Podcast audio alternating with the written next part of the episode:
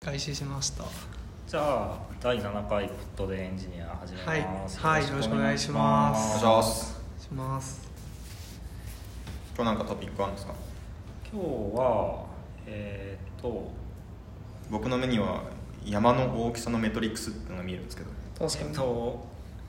なんか話そうと思っていていいですねあ名前を言うんじゃん名前言いたいですね名前じゃあ自己紹介あをじゃあ自己紹介介を今回からちゃんと冒頭に言うというこちゃんととで、やりましょうえーっと「ウォンテッド」履歴機械学習のエンジニアをしてます丹治です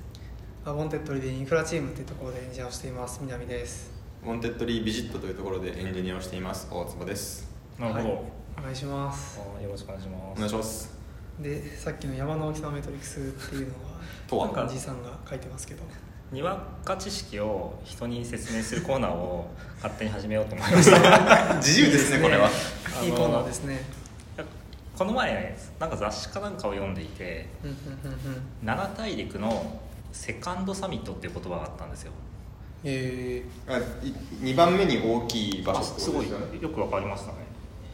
そうそうそうあのエベレストとかは一番大きいやつです、うんうんうんうんはいじゃなくて2番目に大きいやつの各大陸の山みたいなのがあってうんでその時に2番目って難しいですよねあいやそそう全くそれを思思っ て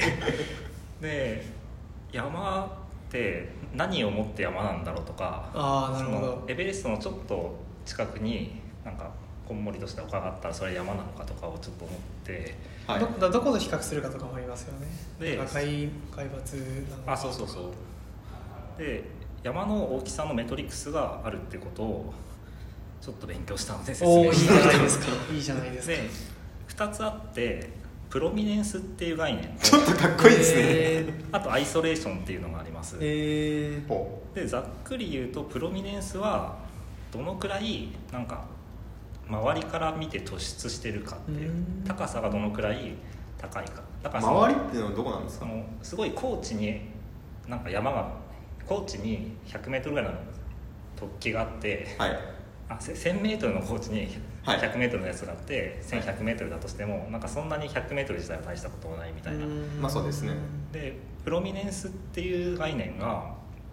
なんか若干定義が面倒くさいんだけどそのある山の頂上を考えますはいその頂上を囲む等高線の中でその頂上よりも高い地点を含まない最も低い等高線からの飛行っていうあー確かにやっていて面白そうな僕の理解だとなんかもう少し分かりやすいのが多分ある山の頂上から見てその頂上よりもなんか高いどこかにぶつかるまで等高線を中心から広げていった時に一番谷にな一番下がったところと、えっと、自分との高さの差っていううーんちちょっなとみになんですけどじゃあなんかめちゃめちゃ深い穴がどこかにあったとしてはいはいそれだとすごい高いことになるとかになるんですかね、一番あ、えっと、めちゃめちゃ深いのがあったらうえっとそこん、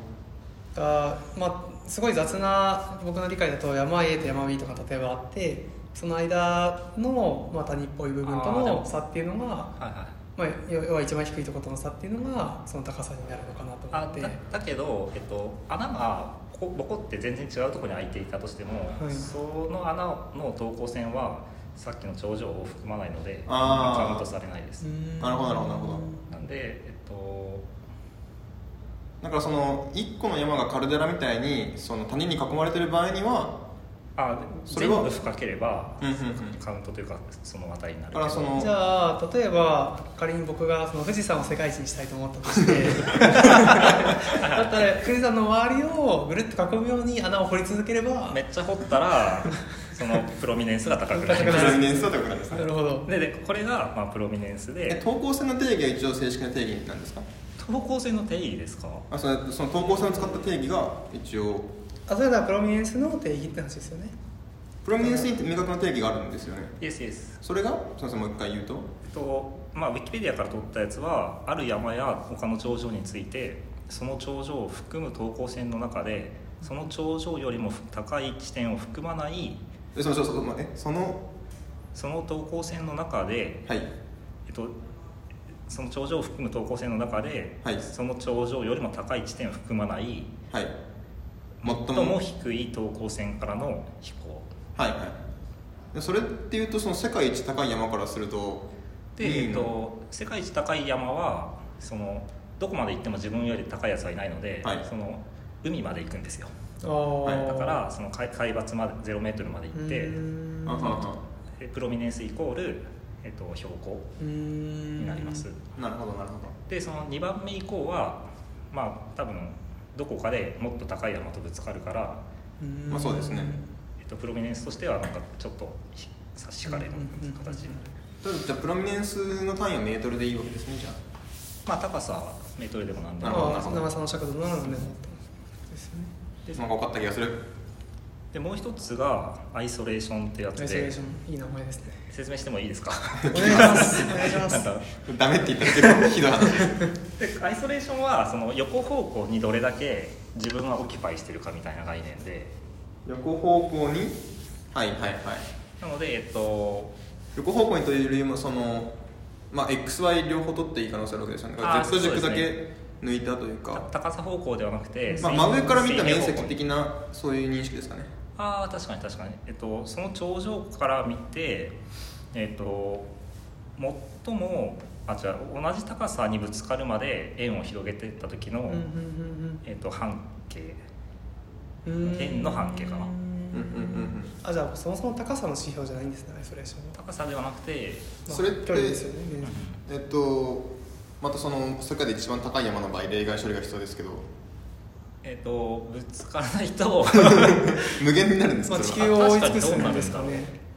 だからエベレストの場合はどうなるんですかね、でも一応地球ってまあ、例外処理が必要であそうか面積は確かに有全限全部覆い尽くせばいいんじゃないですでもかそれはその地球という有限な面積の星の上の話であって無限にこの広がっていく大地まあの我々は中で地球の上で生きて地球の上で考えてますからねまあ現実問題山の話なのでまあじゃあ「if エベレスト」っていう条件分岐が最初に入ってもいいかもしれない まあでもそのアイソレーションはそのハワイにある島とかはすごい広くなるんだよね太平洋があってへあーそだれからは海とかは全然そのカウントされるようになるような指標ってことですねでちょっじゃあと日本も結構有利っちゃ有利なんですかねどうなんだろ日本も多分う周り海じゃないですかなんか韓国も確か2000何何百とかいう感じだったからだから富士山とかは割とアイソレーションあアイソレーションの順番っていう順番でもあいそそれってでも最も陸地から離れた島にポツンってある1メートルの中が一番多くならない多くなるんじゃないですかあなるなるなるあそうですよね太平洋にすごい孤立したどこにも島がないやつが島があってうんはいはいはいそれが水平方向にどこにも自分よりも高いものがないんだったらうんアイソレーション自体は高いうん大きいはいはいはいちなみに富士山はですねはい世界で28位だそうですアねイソレーションでアイソレーションアイソレーションえでもそれのランキングがうーんそのランキングに入る条件は何なんですかねあそれは、えっと、今大坪君が聞いてるのは何をもって山を一つの山としてそう感動するそかうですねみたいなやつそれ何なんだろうね でも僕でそれそのそそそのそのなんだろう山の基準っていうのはそのプロミネンスとアイソレーションからなんか考えることができたりするんですかちょっとなんかブログで読んだレベルで言うとおーその一応アイソレーションがあプロミネンスが何百メートル以上アイソレーションはちょっと忘れたけどみみたいなので、なんか多分山岳協会とか日本とか世界にいろいろあるはずでうんうんうんそこで決まってるというような記述を見たことがあります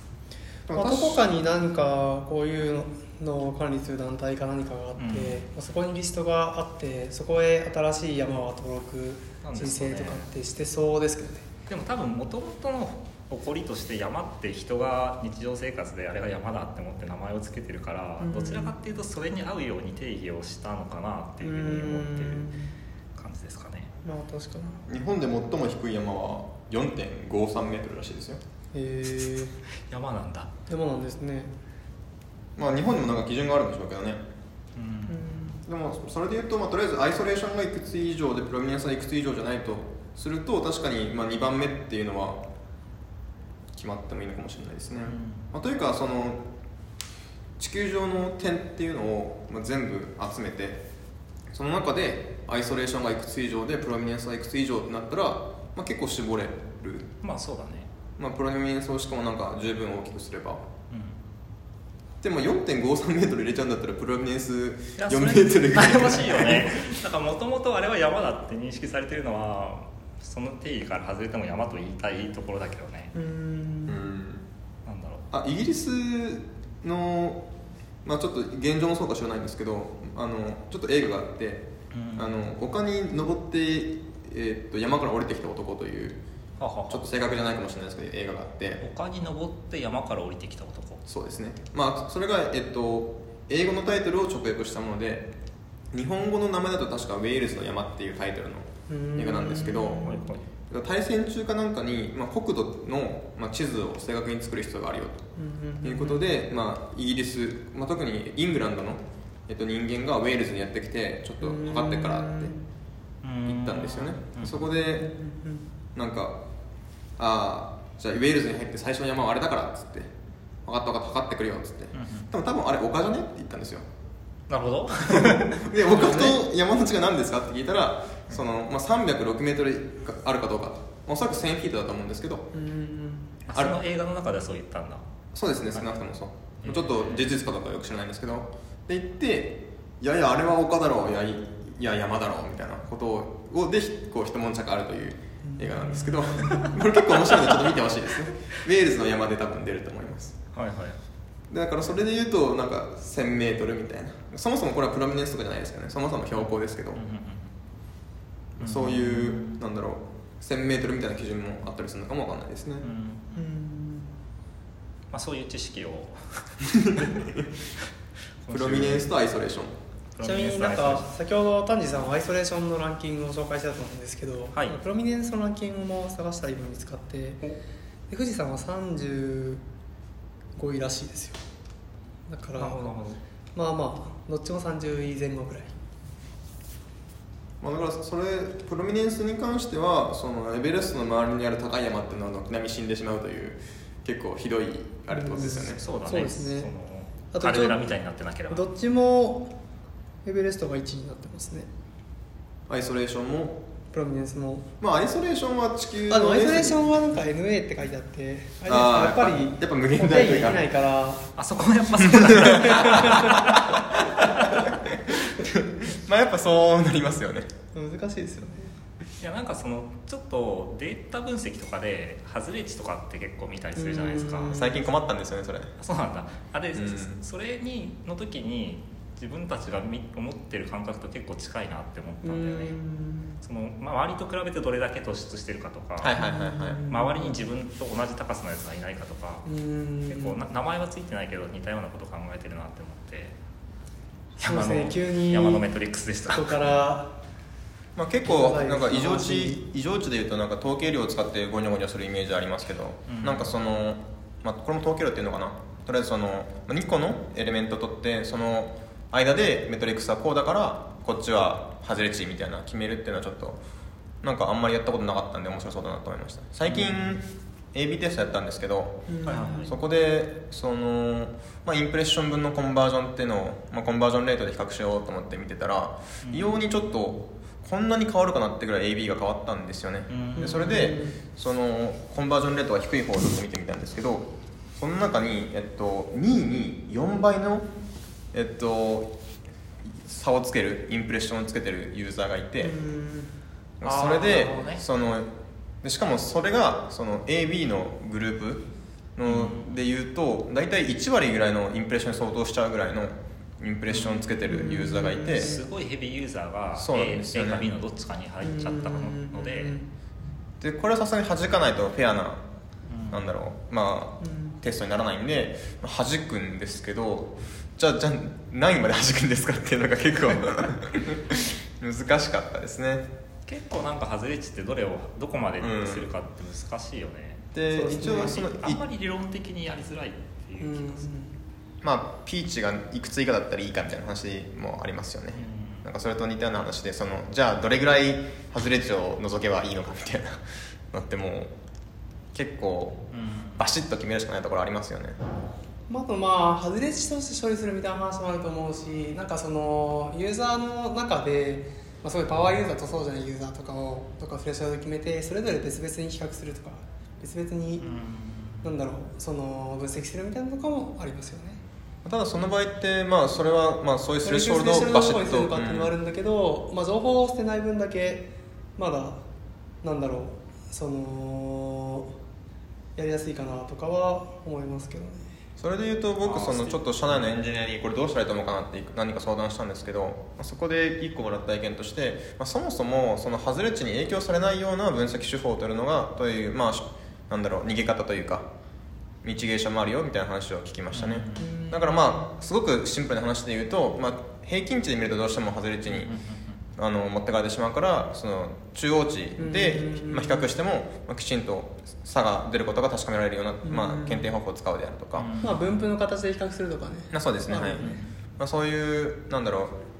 まあ外れ値がいてもいいっていう、まあ、ことを前提にするっていうのは一個手法としてあるというのは、まあ、確かになというふうに思いましたね、うんなるほまあ、とりあえず僕の場合はとりあえず上位のユーザー N パーセントと下位のユーザー N パーセントっていうのを削って、うんまあ、それでまあ違和感ないなって数字になったんでそれで、まあ、そこまですごい厳密に見た見たい AB テストではなかったんで、うんまあ、こんなもんかなと思ってフィックスしたんですけどうんまあ結構難しさありましたねだからまあプロミネンスの敷地決めるのは結構 大変なんじゃないですかまあどうなしんてかもなん結か構そういうプロットしてみて眺めて考えるとか割とやりますよね。なんかデータ分析では絶対なんかすごいすごいそういうのやってるイメージが僕はありますね。申請みたいなのが入ってるんだろうなって思いながら5%だってで今回テストして思ったんですけどまあそのすごい統計に関してバックグラウンドない、まあ、僕にないっていうのもあるんですけど結構いくらでも恣意的に結果変えれるなって思ったんで結構大変だ悩ましい大変だなって思いましたね、うはいんまあ、僕らの場合はまあなんでバシッと決めようって言ったらバシッと決めればいいんでうんまあいいんですけどまあ例えば研究成果とかだったら確かにお客さんとかがいたりすそうですよるねと結構説明責任みたいなのあるよね違いがあるのかないのかっていうのをきちんと説明しなくちゃいけないパターンっていうのは結構大変ですよね、なるほまあ、僕らの場合出すもの全てに優位さがなくてもいいんでそのこっちの方がいいと思ったので出しましたっていうのも、まあ、もちろんいろんな人に確認をした上でですけど、まあ、認められることも全然あるわけじゃないですかど、うん全然、まあ、新機能を AB せずに出すってこともあると思うんで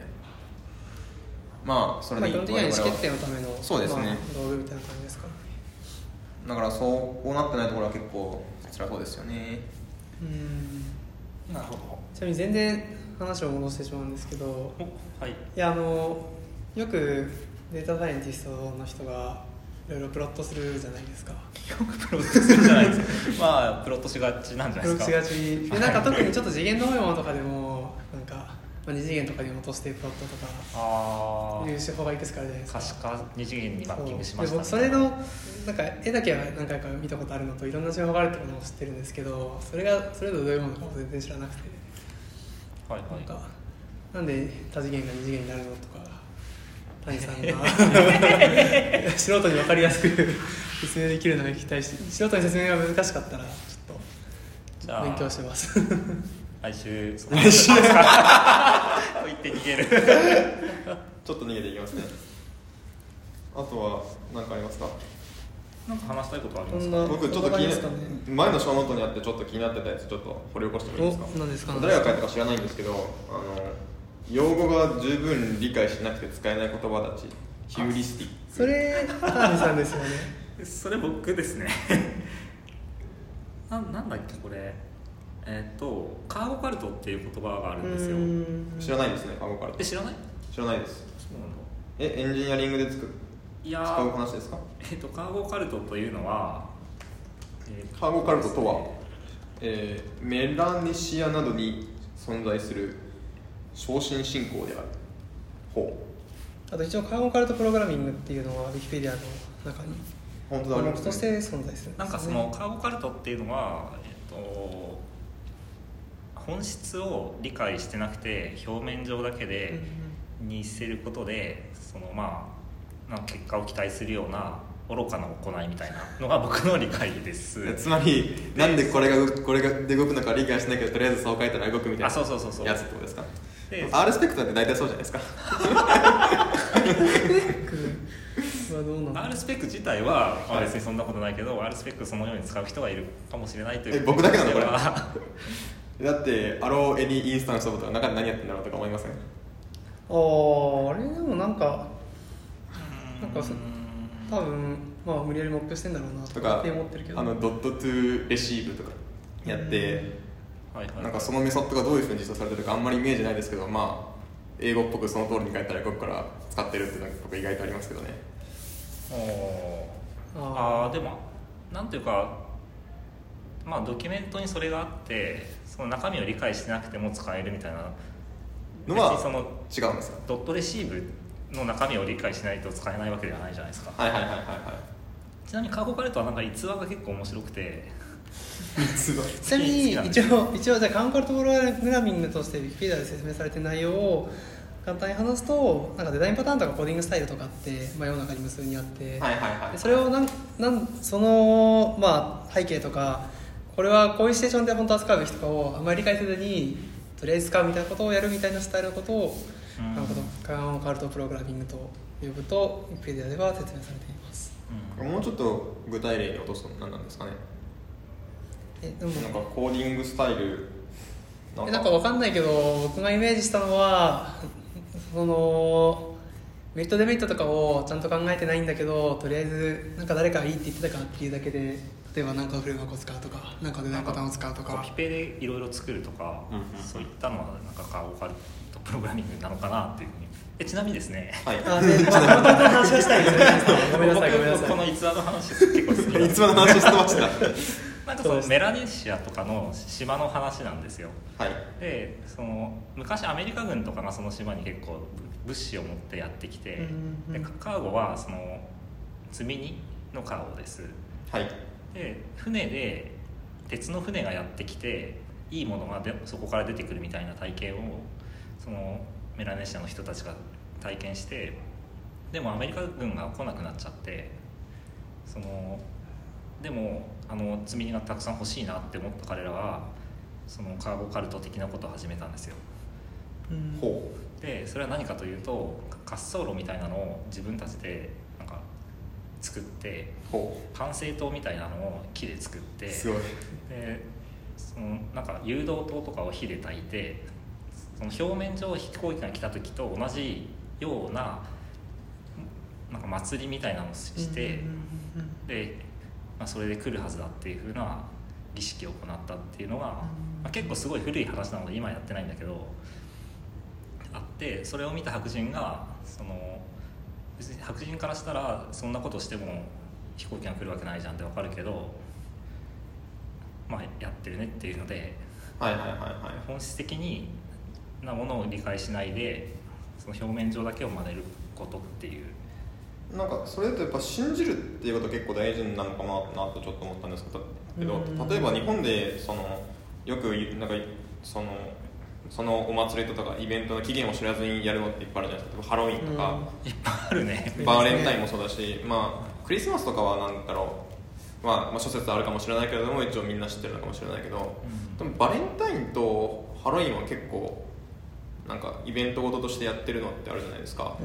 バレンタインとか全然なんか期限とか関係ないもんねそうですよねあれだはからなんかその、まあ、現代の飛行場とかがモチーフになったからちょっと目についただけで実はだから大体やってることも同じっていう説はありますけど、んまあ、それから作法を無意味に真似るっていうでこともが結構あれなんですかねそのおお祭りで楽しければいいみたいな感じじゃないのかな、まあ実際それはありますよね、うんまあ、ハロウィンに関してもなんかそれと本当にそれを期待してるのは若干違うかなっていう気もするあつまりその飛行機を真似てはいはいはいでもそれをなんか楽しかった時の思い出を再現してるただのお祭りかもしれないですよ確かにそれを見 てなんか嫌味な白人が お前は本質を理解してないって言ったのかともかしれ言っなたいのかもしれないですよ確かに、まあまあそれがカーゴカルト結構本人のたちの気持ちが結構あれかもしれないですねうん確そかれにで言うと例えばその全くレールズっぽい設計にはなってないけどコントロなんとかコントローラーとかなんかなんとかコンスタンとかつけたらそれっぽいとか言って全く関係ないけどそういうネーミングにしてるプログラミングとかってちょっとカーゴプロカーゴカルトプログラミングなんじゃないですかでこれから使っていこうかなって それカーゴカルトじゃないって結構煽ってませんそうそう多いですねだからちょっと使いづらいしあとみんな別にしなんか100人知ってるわけじゃないから、うーんでもなんか僕入社してなんか会社のスタイルみたいなのをなんかどっかのマークなんかなんかで読んだ気がするんですけどうんそこでなんかあったのはあのこっちの方がいいっていう主張があるのであれば明確に、まあ、根拠をその、まあ、リファレンスとして出す出すとうんでそうじゃない場合には基本的にそのわそのファイルの周りの空気に従えっていうふうなドキュメントをどっかで見たんですよね。えーなんで、まあそれっていうのは、まあ、ある意味社内ではカーゴカルトみたいなのがあんまり起きないようにっていう、まあ、そこまで明示的に思ってないのかもしれないですけど、まあ、意識なのかなってちょっと思いましたねまあなんかどっちかっていうとコードレビューとかでそのなんだ明確な根拠なくお互い主張し合ってでもなんか終わらないじゃん終わらないですそこにコストかけるのが、まあ、すごくコスなんだろうもったいないから、まあ、そういうのはないようにって話かなとは思うけどねそれはありますね確かに、はい実際逆になんかもうあごめんなさいまたようとしてるのにいやいや今ちょっと締めようとしてたすいませんすいませんえ逆に何かめ明確にメリットがあってこっちの方がいいっていうんだったらそれはちゃんとみんなも知ってた方がいい話のはずだから、まあ、ちゃんとそれを広げるっていうのもうん入ってるのかなとは思いますけどね、まあ、そうですねはいごめんなさい締めようとしたところをそんな用用語語のの話話ででししたたすいませんかぶせてしまいましはあたりがとうございますまあじゃあ時間もまあ結構いい感じだ第七回のところかでらそうですねはいはい、はいじゃあありがとうございましたありがとうございましたどうも